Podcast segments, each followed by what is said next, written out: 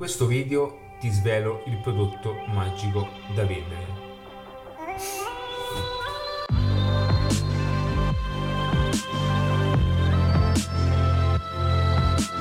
Ciao e benvenuti in questo nuovo video. Oggi parleremo di un aspetto importante, un aspetto che va finalmente a buttare giù quelli che sono tutti i miti, tutte queste sciocchezze che sento dire e tutte quelle che sono le opportunità di business che trovi ogni giorno anche al supermercato. Io ogni giorno ricevo decine e decine di messaggi su LinkedIn di opportunità fantastiche e grandiose, molti di loro si spacciano come offerte di lavoro e questa è una cosa, ragazzi miei, deludente perché ci sono tante persone che stanno cercando un lavoro serio e sono in difficoltà e perché personalmente so cosa significa e eh, voglio dare eh, una chiara eh, risposta a quelli che sono aspetti di marketing. Quindi in questo video ve lo dico subito, non trovate eh, super parole che vi aiutano, vi fanno o frasi fatte così, ma andiamo a parlare, andiamo direttamente al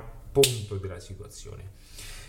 Se non l'avessi ancora fatto, iscriviti a quelle che sono le piattaforme gratuite nel quale condivido soluzioni, strategie, tattiche e anche i punti di vista di aspetti di crescita personale. Quindi arriviamo al dunque e parliamo di quello che è il prodotto migliore. Vedi, quando ho scoperto finalmente attraverso quelle che sono anche le nuove competenze acquisite, quanto il prodotto non sia così importante e come le persone si convincono ancora ad oggi che invece è ciò che conta veramente. Ora devo, essere, devo chiarire alcune cose perché sennò sembra un qualcosa di, di, di, okay, di farsato.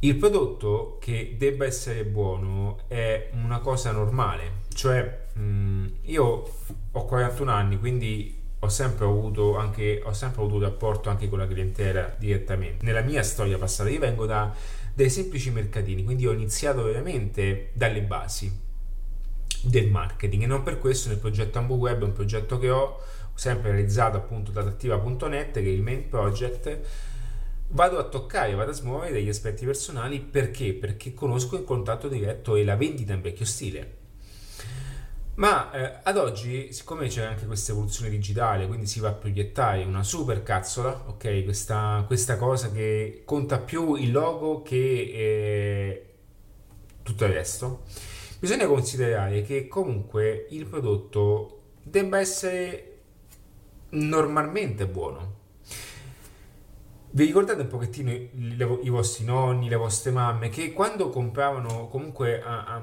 andavano all'interno di un centro commerciale, beh non c'erano, all'interno dei negozi, la prima cosa che veniva fatta, eh, che veniva appunto fatto come azione, come atteggiamento, era quello di guardare l'etichetta. Io non dimenticherò mai queste cose. La prima cosa che veniva guardata era sempre l'etichetta. Poi a un certo punto si è avuta l'intelligenza di, di fare cosa? Di fare la produzione internazionale spacchettata, farla arrivare in Italia e assemblarla in Italia in modo tale che, che potesse essere appunto archiviato come produzione e assemblamento eh, come assemblamento made in Italy. Queste sono tutte quante virgolette che in qualche modo attraverso anche la semantica si è riuscito un pochettino a bypassare alcuni schemi. Ora non sto dicendo che il Made in Italy è il migliore del mondo, perché non è vero. Sotto alcuni aspetti siamo molto bravi a mantenere questa cosa, ma anche le case più importanti Made in Italy, come nota, ehm, il noto brand, no? come Lamborghini o comunque queste macchine super importanti, non è che hanno solamente utilizzato materiali di ottima qualità, hanno saputo anche ottimizzare un processo di marketing, un processo di ottimizzazione e tutte quelle che sono le formule utili per espandere al massimo una capacità di acquisto. E quindi il prodotto sicuramente è un elemento importante, ma se tu dovessi oggi riprodurre una macchina eh, sportiva a livello di, di una Lamborghini, anche se fosse migliore di qualità, tu avessi comunque delle enormi difficoltà. Perché il problema non è il prodotto, il problema è portare al mercato un prodotto, portarlo davanti ad un pubblico ideale, davanti ad un pubblico che sia anche predisposto a un certo tipo di acquisto e comunque e comunque avere tutte queste cose che possono aiutare ancora di più a matchare appunto con la domanda e con l'offerta. Quindi il prodotto ideale in qualche modo, il prodotto magico non esiste e non esisterà mai. Non esisterà mai anche Apple che è un prodotto magico del quale io sono un accanito sostenitore e fan. La capacità di Apple non è stata solamente nel fare il prodotto bello, il prodotto di qualità, che poi nessuno di noi si è mai domandato come è fatto realmente un Apple dentro. Ok, so che ci sono tante macchine che sono più performanti di Apple, ma io voglio Apple perché? Perché Steve Jobs, un grandissimo uomo di marketing, ha saputo vendere al mondo una grande storia, un grande design, un grande prodotto che contenesse tutto un concetto.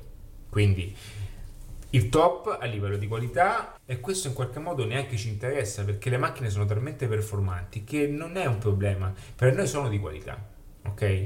Però solamente il 5% o il 3% si domanda la frequenza, la competenza, la memoria, tutte queste cose che io stesso e, e diciamo che smanetto un pochettino, ma alle persone in fondo non interessa.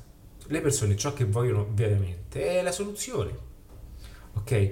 E quella è un'enorme soluzione. Avere quella soluzione è anche uno status sociale, ok? C'è un Apple in, scavato in alluminio. Io ricordo quando comprai il primo unibody, quando entrò in gioco il, il nuovo designer Apple, no? quindi se non sbaglio John Eve, tutto fu automaticamente un'esplosione di marketing. Anche quando ci fu l'iPhone, ricordo io eh, all'epoca ero a New York, quando uscì l'iPhone ero appunto andai per la prima volta a vedere questo Apple Store uh, sulla Quinta Avenue, sulla 5, sulla 5 Avenue. Tutto questo è stato un grande gioco di marketing e lo faccio anche attraverso l'ultimo esempio che è la casa dei papelle, no? Cioè la casa di papelle, tutti stanno parlando di questa casa di papelle. A livello cinematografico non è niente di che. Cioè è bellissimo, eh? Io lo guardo, ma in fondo non è niente di che. Cioè parla di una storia di rapinatori ok? Con, la, con l'etica, ok? Quella è la, è la chiave anche dello storytelling, ma in fondo non ha un'innovazione, come lo stesso Avatar. Lo stesso Avatar è stato forte, potente, io l'ho visto tre volte al cinema, ma perché? Perché in qualche modo è un prodotto mostrato in una chiave diversa, ma la storia è talmente banale, alcuni dicono che è un pochettino quella di Pocahontas, è talmente banale che è imbarazzante, no? Per quanto successo ha avuto. Ma è proprio lì il punto. Cinema, attori, recitazione, ma cambiano alcune cose, cambiano le regole e cambia il modo in cui si propone.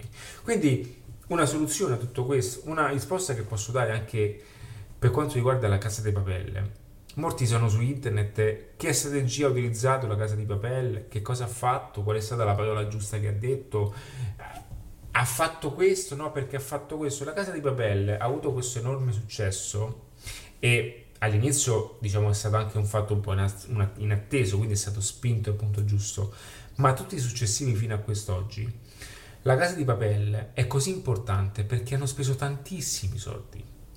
Ok? Quindi quando tu sei nel mondo come Red Bull, no? Red Bull spende tantissimi soldi. ok? E comunica il suo brand attraverso una lattina. Cioè non ho detto vendere, non ho detto vendere la bevanda, comunica il suo brand attraverso la lattina ad oggi. Perché? Perché sono altri giochi e quando tu hai quel budget non possiamo parlare di brand o di azione, di azione tattica, è, è, un'azione di marketing e quando ci sono i soldi e, la, e, hai la presenza, e questo è marketing, hai la presenza, hai la visibilità, cioè hai, puoi fare delle azioni, delle public relation, puoi avere un personaggio in un aereo, alzarsi di corpo e fare girare tutti questi video, ok, poi con i social oggi è, è potentissimo cioè, significa che tu stai arrivando con uno tsunami sul mercato e non c'è ehm, un qualcosa di particolare nascosto nel prodotto. C'è una chiara strategia, una chiara abilità che è finanziata in un certo modo. Hanno capito che in qualche modo la redazione di quel contenuto ha un appeal e hanno capito che possono appunto ci stanno guadagnando tantissimo come è stato anche Fast and Furious no? che Ehm, sono queste qua le cose. Quindi, tornando al business normale, il prodotto in qualche modo eh, ha un periodo, perché in questo momento può funzionare una cosa, può essere utile una cosa, va marketizzato in un certo modo e poi in qualche modo non serve più. Cioè, non è che non serve più, non è richiesto in quel modo il mercato richiede un'altra forma. Guardate che a volte cambiano le forme, il pane resta sempre quello.